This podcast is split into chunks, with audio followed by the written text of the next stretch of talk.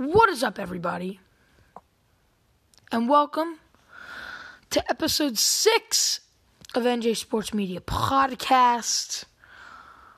Today, we're just going to be talking about how Fernando Tatis Jr. has now officially played 162 games, which equals a full season. Obviously, that's broken up into multiple seasons.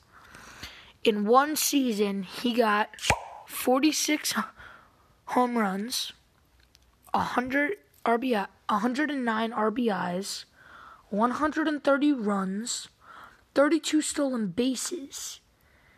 He was slugging 581, had an on base percentage of 367, and he was hitting just under 300 with a 294 batting average.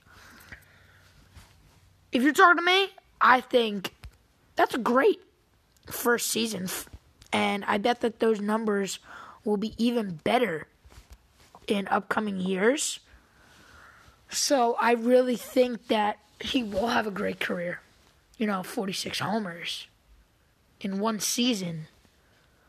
Uh, that that's unbelievable. Like not obviously not the high level guys only hit 46, but for a young guy broken into two seasons with multiple injuries that's an unbelievable stat.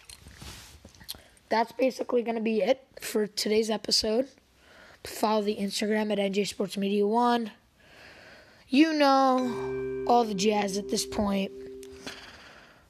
Subscribe to the YouTube channel, NJ Sports Media, and make sure to follow the podcast. And uh, I'll see you all next time.